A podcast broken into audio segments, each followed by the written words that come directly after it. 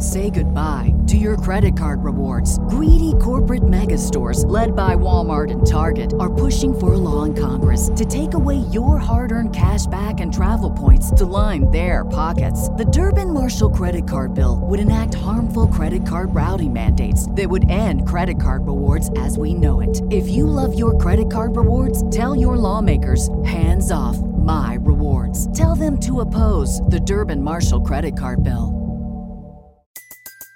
Everybody in your crew identifies as either Big Mac Burger, McNuggets, or McCrispy Sandwich. But you're the filet fish Sandwich all day. That crispy fish, that savory tartar sauce, that melty cheese, that pillowy bun. Yeah, you get it. Every time. And if you love the filet of fish, right now you can catch two of the classics you love for just $6. Limited time only. Price and participation may vary. Cannot be combined with any other offer. Single item at regular price. Ba da ba ba ba.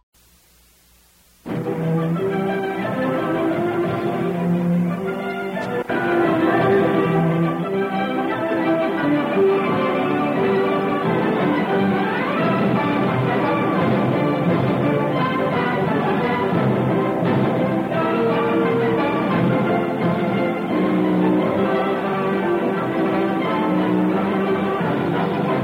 you want me to do a funny show tonight, right? Well, uh, some of the stuff is so funny you just can't control yourself. For example, I just have a little notice. J. Paul Getty said Sunday night in London he finds that it's hard work being a millionaire. but then he goes on to say, but what disturbs him most is that people find him a bore. How's that for fantastic candor? You've you ever heard anybody who concedes that he's a bore?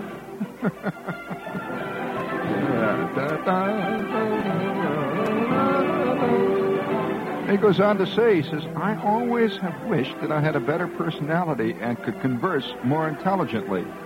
I must admit, I'm dull.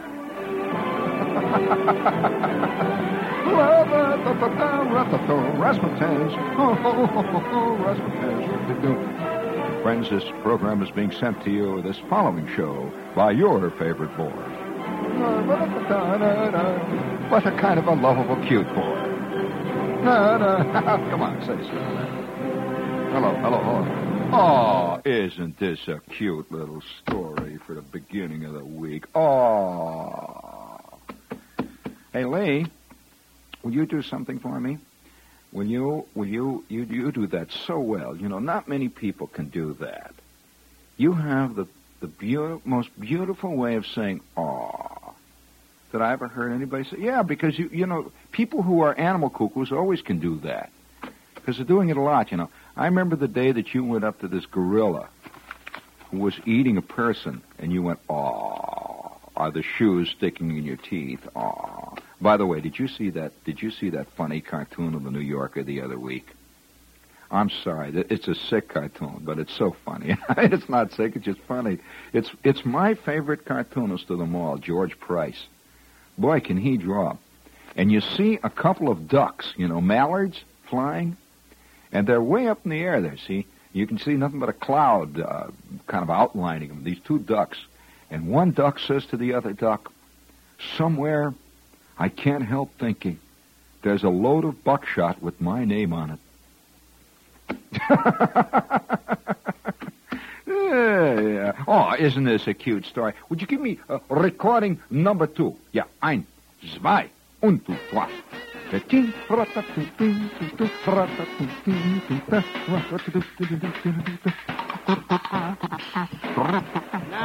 Oh, here comes that boy. Oh, come on, man. Yeah, we know, we know. Which all the numbers I Oh. play is the special arrangement. Of course. By myself, you know what I mean? Yeah, man, they sound like men, man. They're all made by hand.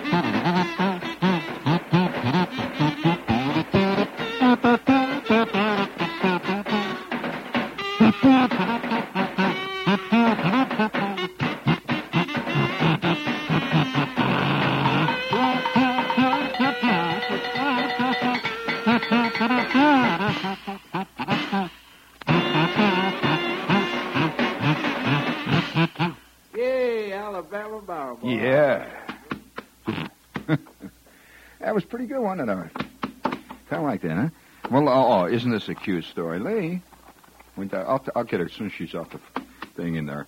Ah, whew. Have to do something to get your wake up out after all, you know. Oh, listen, uh, I, uh, I, I, I, would you please do that for me? Would you do this for me, Lee? Can you, can you talk to me on the, uh, the intercom here? Wah. Can you hear that? All right, let's hear you go. Aw. Come on, press the button there. That's it. He'll show you how to do it. Let's hear it. Come on. I'll say, aw. Do it a little louder now. Oh, isn't that cute? Would you please turn up the gain so we can hear her even better, please, if you will? Of course, as you, know, I have this tremendous staff of highly paid assistants who uh, can leap in here at any moment and can fill the dramatic gaps of our show, of which there are many. Would you please, uh, would you please, Miss Brown? Oh, that's so cute. Now, do you want to know what you're talking about? By the way, that's one of my favorite commercials. You know that one with the dog, and uh, the big dog is showing the little dog on how to get what are those things? Dog yummies or something? What is the what is the product? Yeah, wait a minute here. We'll get it. Yeah. Oh, flavor snacks. Yeah, that's right. And the dog says, "Oh, now come on, now stand up now." There. Oh, isn't that cute? And the little dog jumps up. But I'm sorry. But listen to this. You want to hear a really great little story?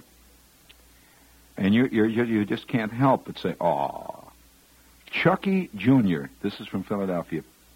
Chucky Jr., the groundhog, who lives at the Children's Zoo in Philadelphia, caused some tremendous excitement when he slipped through a gate while zookeepers were cleaning his cage. A motorist spotted the little brown furry creature scampering about outside the zoo grounds, and he notified the zoo. You know, have you ever seen a groundhog? Oh, they're really cute. Anyway, he, he, he saw this little brown furry creature scampering about outside the zoo grounds, and he notified the zoo. So immediately they got together a gigantic search party. And while a search party combed the area for Chucky, Chucky, unseen, had slipped back into his freshly scrubbed cage and quietly waited for dinner. Would you please now, Lee, if you will? That is so cute. Oh, so cute. By the way, speaking of, uh, of uh, things that are cute, uh, listen to this one from Hobbs, New Mexico. A couple of bird dogs wandered in from somewhere and have been making themselves at home in the Hobbs Country Club. But the two retrievers are about to lose their happy home. They've gotten in the habit of picking up well-hit golf balls in their mouths and bounding back with their tails wagging, returning the balls to the unhappy golfers who have just gotten off a 370-foot drive. they think, you know, you bring them back. They're retrievers. Aw, isn't that cute? Oh, wow. Uh, do you want to hear more? Uh, do you want to hear more cute animal stories? Listen to this one. Calcutta, India. The West Bengal government may send cats after the rats that have been eating its files, said S.M. Mushed, Joint Home Secretary. Dogs, horses, and elephants have already been employed on official business He says there is no reason why the Indian government cannot employ a large number of highly trained cats to go after the rats. And then, of course, you know, there's going to be some rats go to work for them. But, uh, you know, that's true, that many governments use animals as part of their, you know, government employees. In fact, there's a place, where is the place? There's a place, I believe, in South Africa somewhere. Is it? Yeah, I think it is South Africa. Is it Australia? One of those places. Some place, anyway, where a guy has trained maybe a half dozen baboons as caddies. Did you hear about that? Yeah, and they carry the golf clubs around you. I'm serious. And they'd even decide what to use. Caddy, you know, the golf, uh, you know how caddy does. Caddy looks down, says, I think you should use number five on this uh, shot, sir. Well, the caddy, uh, you know, this is a baboon, so he reaches, and they're never wrong, you know. You, a baboon does not lie. Like Heidi, friends, a baboon does not lie. Absolutely not. Like Jack Armstrong. And uh, when a when a baboon caddy says you should use the number five, you better use it because you see what happens. They also have very short tempers. And uh, you reach in and you take the number two iron instead of number five, able to get the number five right in your ear. You're to pull you apart like a Christmas turkey, friends. I mean, bone by bone. But uh, you know that's. Uh, I'm sorry. Oh, uh, by the way, uh, Pennsylvania's biggest lake is Lake Wallenpaupack, which was man-made in 1924. Okay. Uh, I mean, it's just these little things that keep uh, life exciting. Uh, uh, the Nepalese government has announced that it is raising the price of climbing Mount Everest. You know that you got to pay a, a, a fee to climb Mount Everest. Oh, they have a gate down there with a little, uh, you know, turnstile all. And uh, when you climb, the old fee is one. It was five hundred bucks. It is now a one thousand dollar fee. Climb Mount Everest. Get by license. By the way, they do not guarantee satisfaction. That if you get halfway up and you get tired of it, you know, the scenery, you climb one mountain, it's the same. You know, you get halfway up and you say, the hell with this. I mean, this is no better than the Catskills. Well, uh, they're not going to give you the G back, friends. That's all there is to it. Uh, do we have any commercials? Oh, groovy, groovy. We can say it all tonight, friends. And uh, as you all know, uh, this is, uh, oh no, this is terrible. No, no, I won't. I won't tell you this. No, no, no, no. I, I'm not going to read this to you. No, this is terrible. No, no, no, no. It's awful. It's about a man that bit a tiger. That's terrible. Oh, isn't this cute? Oh, yes, isn't this? London, said the Reverend Peter Spivey, vicar of Meltham, Yorkshire, after a local postman handed him the cream ashes of Countess Katie de Haymon for burial. Quote, when I receive such remains to the post, it rubs me the wrong way. oh, gee. Talk about a sick scene. And, you know, speaking of, of cartoons, if, uh, if I may uh, say so, a couple of weeks ago, uh, there were a couple of there were a couple of cartoons. You know, have you noticed that most cartoon ma- magazines that run cartoons go through cycles?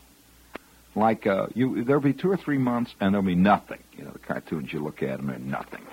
And then all of a sudden, for about three days, there are, you know, they'll have about maybe three weeks. There'll be great cartoons. Like, for example, did you see the one in the New Yorker? Uh, it shows. Uh, uh, uh, this is in the same issue from the one with the ducks. It shows a uh, a VW convertible. Now, already, you know, when you you've said something about, you know, the people who buy VWs, they almost invariably got a little thing, a little tattered sign on the back that says Eugene McCarthy for Saint, and uh, you know, they're, they're almost all the same. See, or another family. Oh, that sad one I saw the other day. Oh, so sad. On Christopher Street, I saw this this this car. It was a little VW, and it was a fantastic fight going on. A family arguing and screaming. The kids were yelling in the back seat, and the old man he was hitting them, you know, and he was yelling. The mother was yelling back. It was fantastic uproar going on, and they had this little tag on the back of the car. It says "Another Family for Peace," and I thought. Uh, Most people think, you know, that's the same kind of guy that, you know, hates mankind, but no, he loves mankind, but hates people. And uh, so, you know, peace is, uh, you know, it doesn't matter. It's like many a peace guy I know in his own private life, you know, stabs his wife, hits his brother-in-law in the mouth, but he's for peace. And, uh, yeah, of course, it's a contradiction in terms. You shouldn't bring terms up like that. But here's a little VW convertible. Now, that's even a special, that's a subdivision of the VW world. You know, the, the, the little convertible sedan type. So it's a it's a convertible VW, and and within the VW world, there's an even more special sub subdivision. There's a certain kind of cutesy type that puts all these little flowers all over their VW. That's a special, you know, in within within. And so here's this uh, whoever this guy was, Riley, the cartoonist. He knew that world. So here's this VW commercial, or this VW little little wagon there, and it's got flowers all over it. And you see the old man, the father, sitting in the front. He's got a beard, you know, he's a real hip-looking type, and he's yelling at the kid sitting in the back seat. And uh, the car is stopped, and you see walking towards the car, you see this traffic cop, and he's bugged. They have just gone through a light or something, so he's walking towards him, and he's got this, you know, the traffic cop helmet from riding on the motorcycle. And he's got his ticket book out, and he's bugged. He's walking towards his car, and you see the old man the father, the hip type, he's got a beard and all that, and he's got a black T-shirt, and he's yelling at his kid, little kid sitting in the back seat, and he's got the long beetle type hair, and he says to the kid, "I'm warning you, don't start oinking."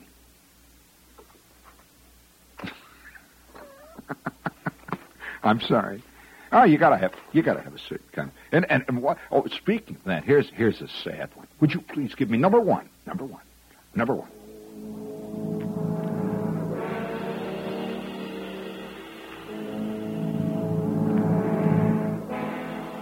A great golden ball of sun hangs over the purple hills.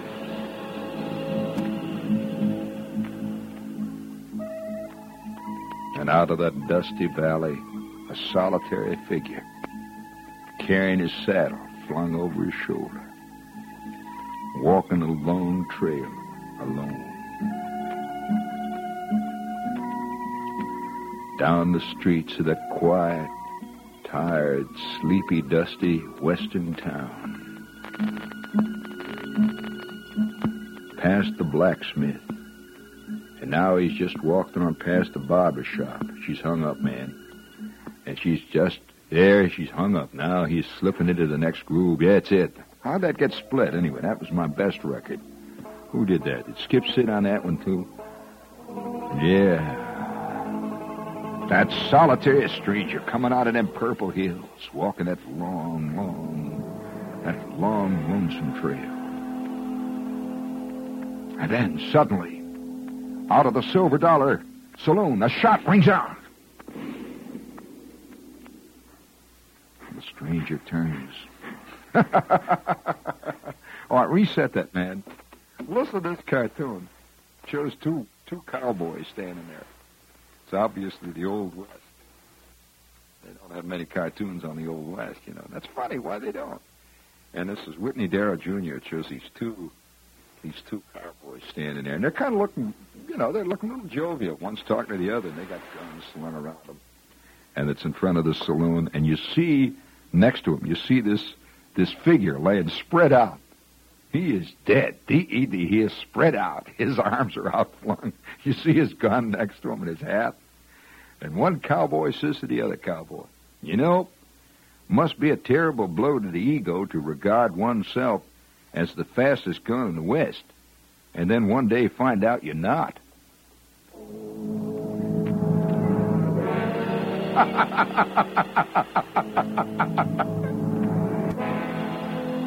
You know, have you ever noticed every one of these guys that's called the fastest gun in the West really is? And and every time you see Alan Ladd show up in the scene, and they, you know, he he's got that little vaguely tired, wan look about the eye. You know, he's the man because of his fantastic uh, sense of good and evil has been forced to kill a lot of bad guys in his time. You know, and you know that. See, and now he's come to this little town. This is a typical Western plot, and he wants to retire. See. He doesn't want to shoot no more bad guys. And what he wants to do is raise sheep or get married to the school marm or something, you know, and have kids. He's going straight, see. But then all of a sudden somebody spots him the Silver Dollar, where he is now drinking milk. See, he's converted now totally. Maybe he drinks a little Diet Yoo-hoo or something. And uh, and you see way down at the other end of the bar, you see Ward Bond or somebody like that, see. And uh, suddenly the music begins to play because he sees who it is. And old Ward Bond pushed down, puts down, Ward Bond puts down that drink of whiskey, whiskey he's been, he's been drinking away. He looks down, he says, he says, look, by God, you see who just come in the bar? Yeah, he's the fastest gun West. He's guy that, you know, what cleaned up Tombstone. He not only, listen, there's more men sleeping tonight in Boot Hill because of the work that that man's done than any other single man ever came west of the Pecos River. And by God, he's the man's got to be our ranger. After all, the Claggett boys been running all our sheep off the range, and Snot Claggett and old Flem Claggett, they've been giving us more trouble than we can handle. So I'm going to go down there and I'm going to talk to him, because he can be here in town for only one thing. That's right. He's here in town for gunplay. That's the only thing Alan Ladd knows. And you see poor old Alan Ladd down there quietly drinking by himself. An old Ward Bond walks right up behind him and says, Chew Gun, you ain't fooling me. You come here disguised as a professor, something like that, but you ain't fooling me. I know who you are. You cleaned up Tombstone. You're the one that did it. You did it big old Bolt Dalton that time. I seen you done it. With that, the solemn, sad man turns. Says, that's all over. I done give away my guns. No more shooting for me. And then suddenly, down the street, out of the silver dollar, we hear.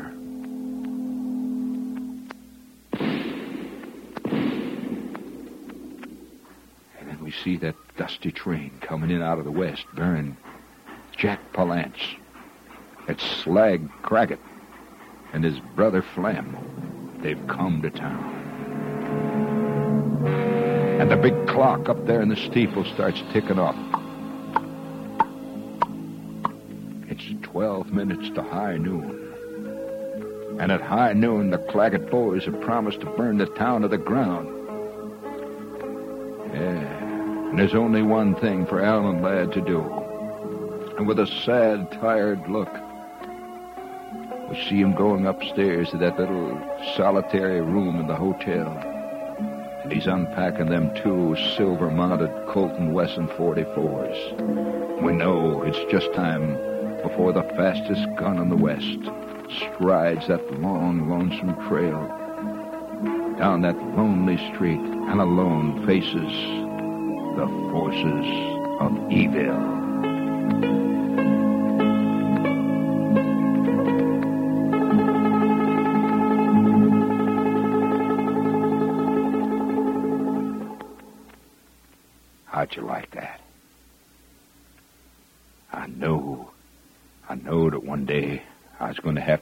It out. And you know that moment, they always do the same kind of camera angle. There's a shot where you see the bad guy standing high and tall. He's filling up the whole screen, and it's shot down around his kneecap. And there he stands with his legs spread apart, and shot right between his legs. You see coming towards you that solitary, dusty figure representing good. And they stand for just a brief moment. And you see the townspeople peering out of the windows everywhere, waiting to see which way it's going to go. There's Jack Warden. He's always on hand. Jack Warden who's come west with his wife, Abigail. And you remember what happened when they were on the trail? They got robbed by the Dalton boys. And in the ensuing melee, Abigail got shot by a Cherokee Indian bow somehow. And now he's here trying to start all over again. And Abigail lies buried up there on the hill, along with their little son Tommy, up there on the hill, who died of the pip coming down from that long, lonesome purple valley where the riders of the sage gathered one time to, and then it goes on and on and on, ad infinitum, ad nauseum. Jack Warden, where are you tonight? Yes. Tonight we'd like to salute all those character actors by the millions who rode those the black horses in the countless passes. as they went galloping out of town looking for the Dalton boys. Or they came galloping in town following the Dalton boys. Or they galloped up the hill following the Sioux Indians. Or they galloped down the hill chased by the Sioux Indians. All them guys riding all them horses, wearing all them stock costumes out of costuming. All them guys with the pasted on beards and the blue jowls. Those thousands and thousands and thousands of nameless actors with the crinkly eyes, who got gunned down, who got shot, who fell off the wagons, who rode shotgun, who got blown up the time that the Dalton gang took care of that little mine that those miners were trying to eke out a simple living out of the hills, the scraggly deserts of Utah. We salute all those nameless guys who every night, even now, five, six channels at once, ride back and forth, sometimes the same guys the same horses, the same guns roaring out. We salute all you guys. You've probably sold more Preparation H than anybody that's ever come down that lonesome trail and ever will come down out of that purple sunset. Yeah.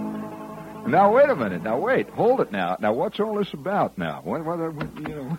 I'll tell you. Oh, if you want to hear something groovy, I'm to dig it out here. I got it here among my among my souvenirs. For a photograph or two. La dee. Oh, here it is.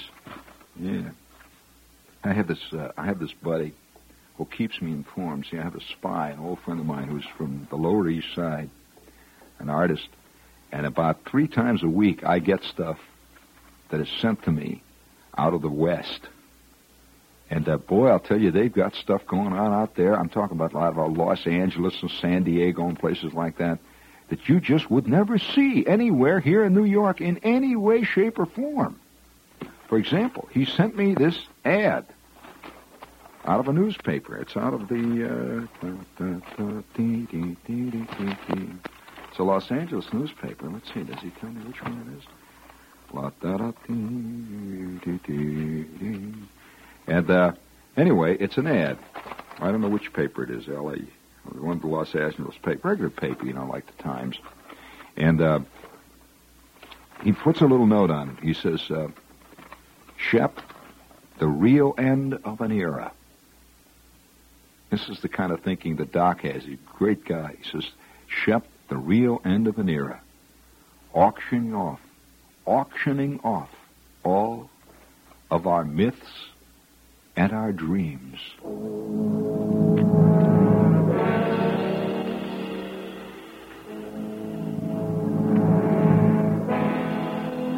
And here's the big ad in the Los Angeles paper. And it's headed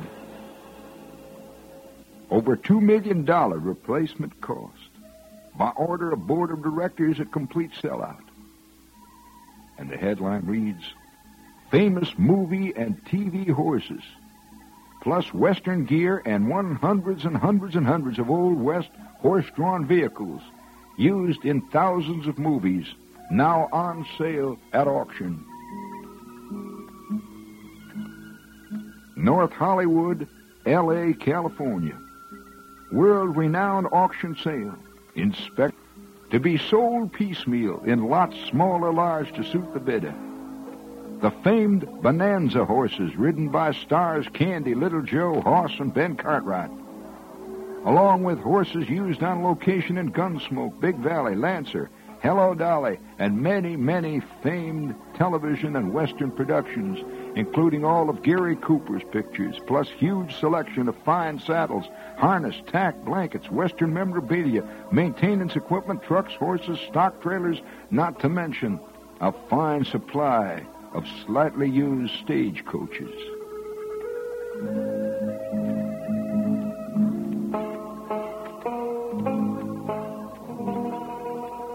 And then there's a picture that shows this stage barreling down through the dust, and you see a crowd of Indians around it, and it is headed this. Ride shotgun with the big auction sale for the sale of the century. Own this very own for your own. Own this stagecoach. Yes, Conestoga wagons. Heavy wagons, freight wagons, all used in major productions. Stagecoaches still bearing the shots, still bearing chips from the Chippewa Indian eras, can be used at the highest bidding. And don't forget, all these horses are trained in western western riding. These horses do rollovers, flips, and somersaults. These horses will do your beck and call. These horses are all trained actors, having appeared with Gary Cooper, Joel McCrea, and other famous Western actors.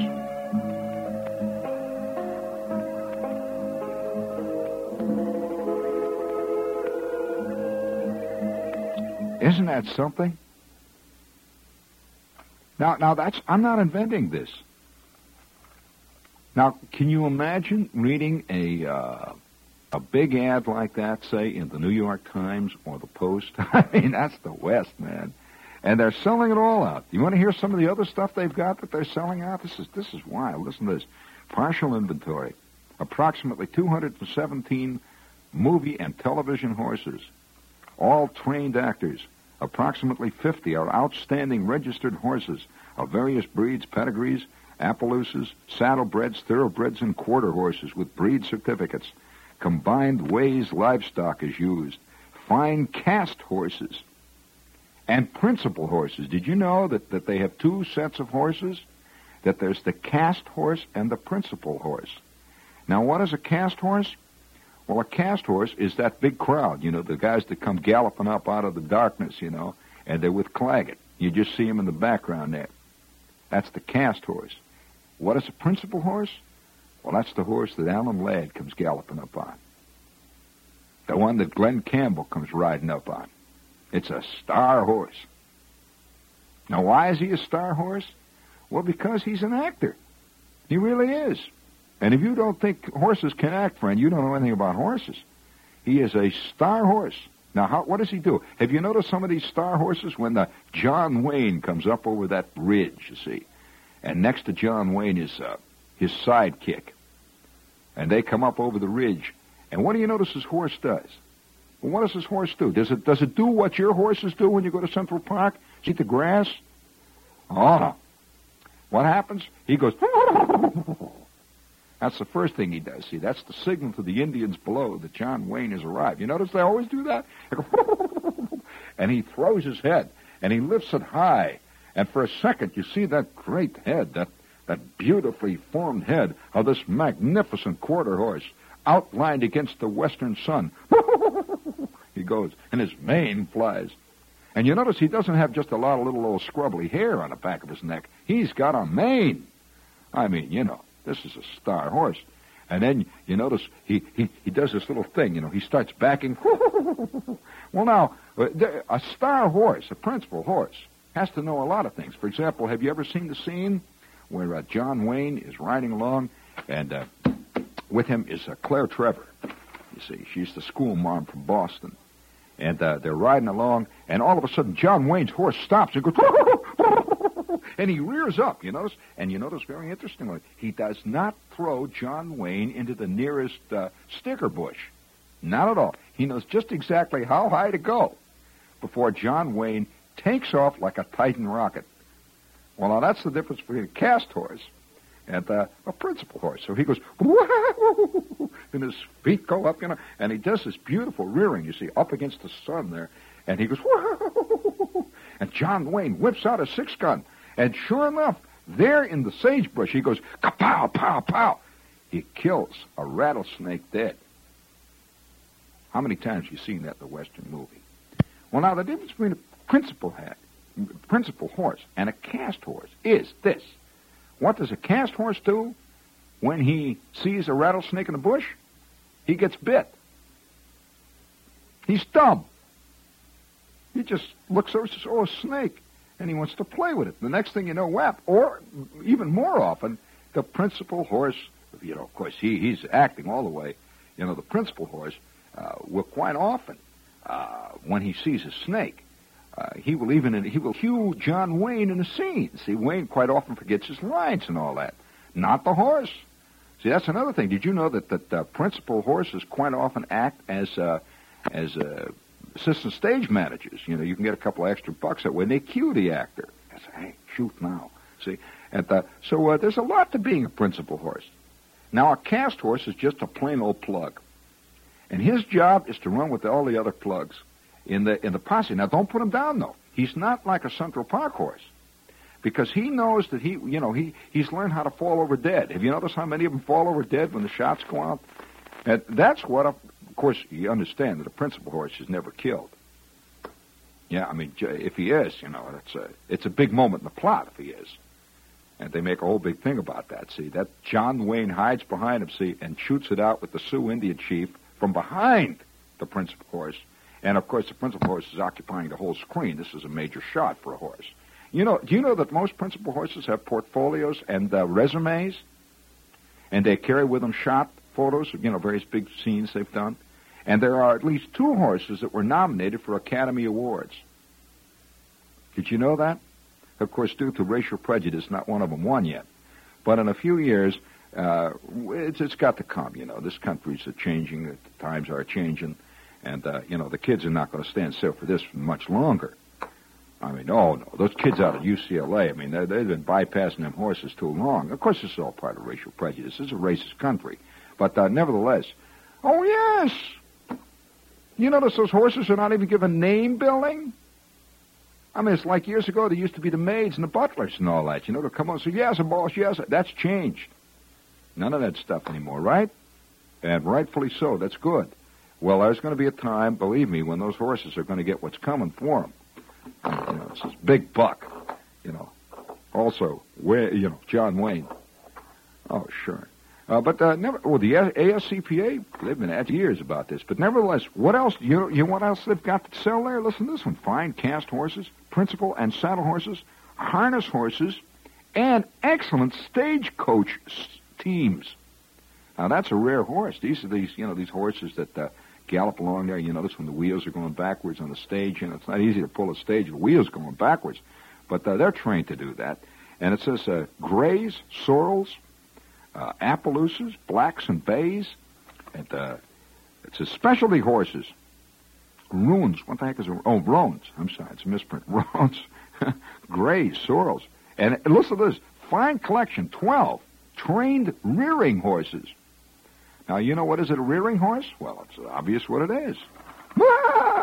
They go like that. See, and it's always uh, there's always this movie where this young girl falls madly in love with this gigantic stallion.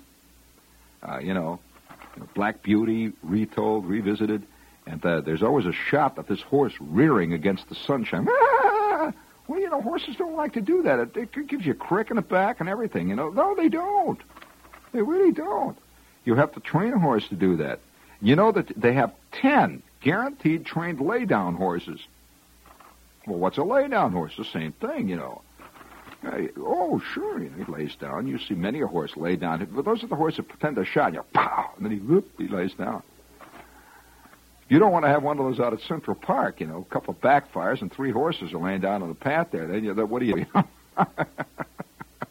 and now here's what you can get. Now here, listen to this one. They have seven qualified and trained lead cattle for stampedes.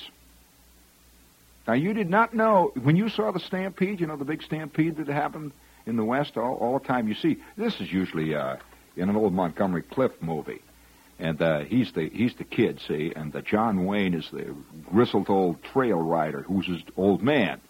And uh, so they're out trying to take all the cattle to Santa Fe, or is it the where did they go? The Santa Fe Dodge City or someplace like that. See, and you see all this, and sure enough, one night, uh, what happens? You know it's going to happen. All these cows are walking around going, mm, mm. They always do that. Mm, rap, mm.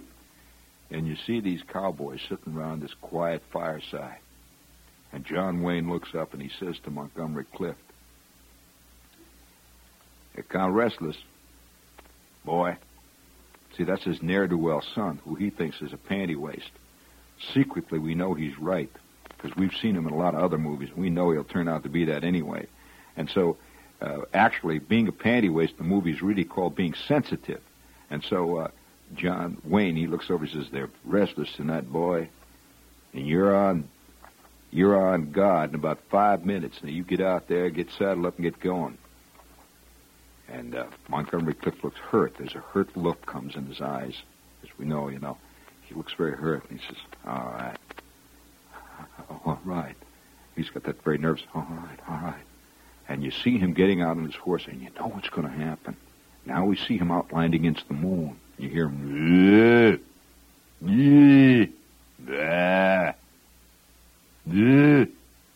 And sure enough, the kid, by a mistake, he drops his uh, cap gun, and it goes off. And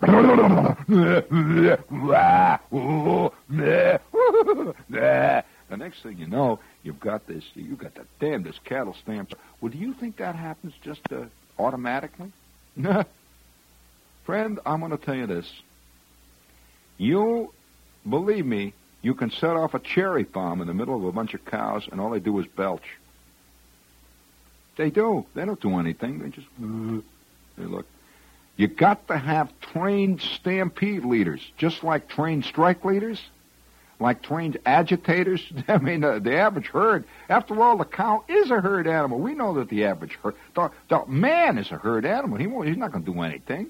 You got to stampede them. So the the trained stampede animals. What happens? They watch Montgomery Clift. See, they're watching them. And they're all on, the, you know, they're all been placed very carefully. They look, see, they're cleverly disguised as regular cows, but actually they're trained stampede cows. And so the other, the regular cows are walking along going, Ugh, they're chewing their cud. Blah, blah, ugh, moo.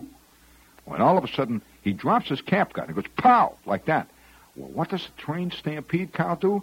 He butts the cow ahead of him right in the behind, and the other one in front. You see, he kicks the other one in the mouth. And the next thing you know, all these cows are running around, and a stampede herd is running them down the trail. They're butting them in the back, and they're kicking them. And these are trained, these are very valuable cows. And of course, they have to know when to stop. So when you see the kid has been, you know, he's been knocked off his horse, and they come thundering at him, you always see the scene that you don't think those cows are stepping over him by just luck, do you? Trained to step over the good guys. And so they're now available. There are 12 of those, friends, if you'd like to buy 12 of those. Uh, would you like to know that uh, you can also buy, if you're curious, you can buy a trained grizzly bear that is trained to feign an attack. It's kind of nice. And uh, let's see what else they can lay down horses. Burros for extra actors. Yeah, extras. You never see a hero riding on a burro or a donkey in a movie. It's usually Gina Lollobrigida. And uh, by the way, very fine collection of colorful gypsy wagons for Marlene Dietrich movies. So, uh, there go the dreams. They're selling them at auction, friends. In this day of Andy Warhol, there is no place any longer for a good used stagecoach or a good stampede cow. In the day of Jane Fonda and Total Camp, forget it, friends. It's all been sold. The bonanza horses and all. You wonder what they're riding now in those movies you're seeing? you don't think those are real horses anymore, do you? Bring it up, large yard, please.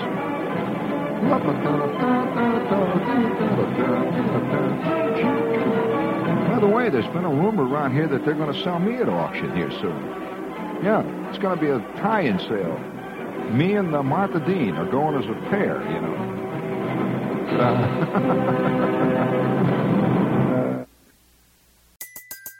Everybody in your crew identifies as either Big Mac Burger, McNuggets, or McCrispy Sandwich.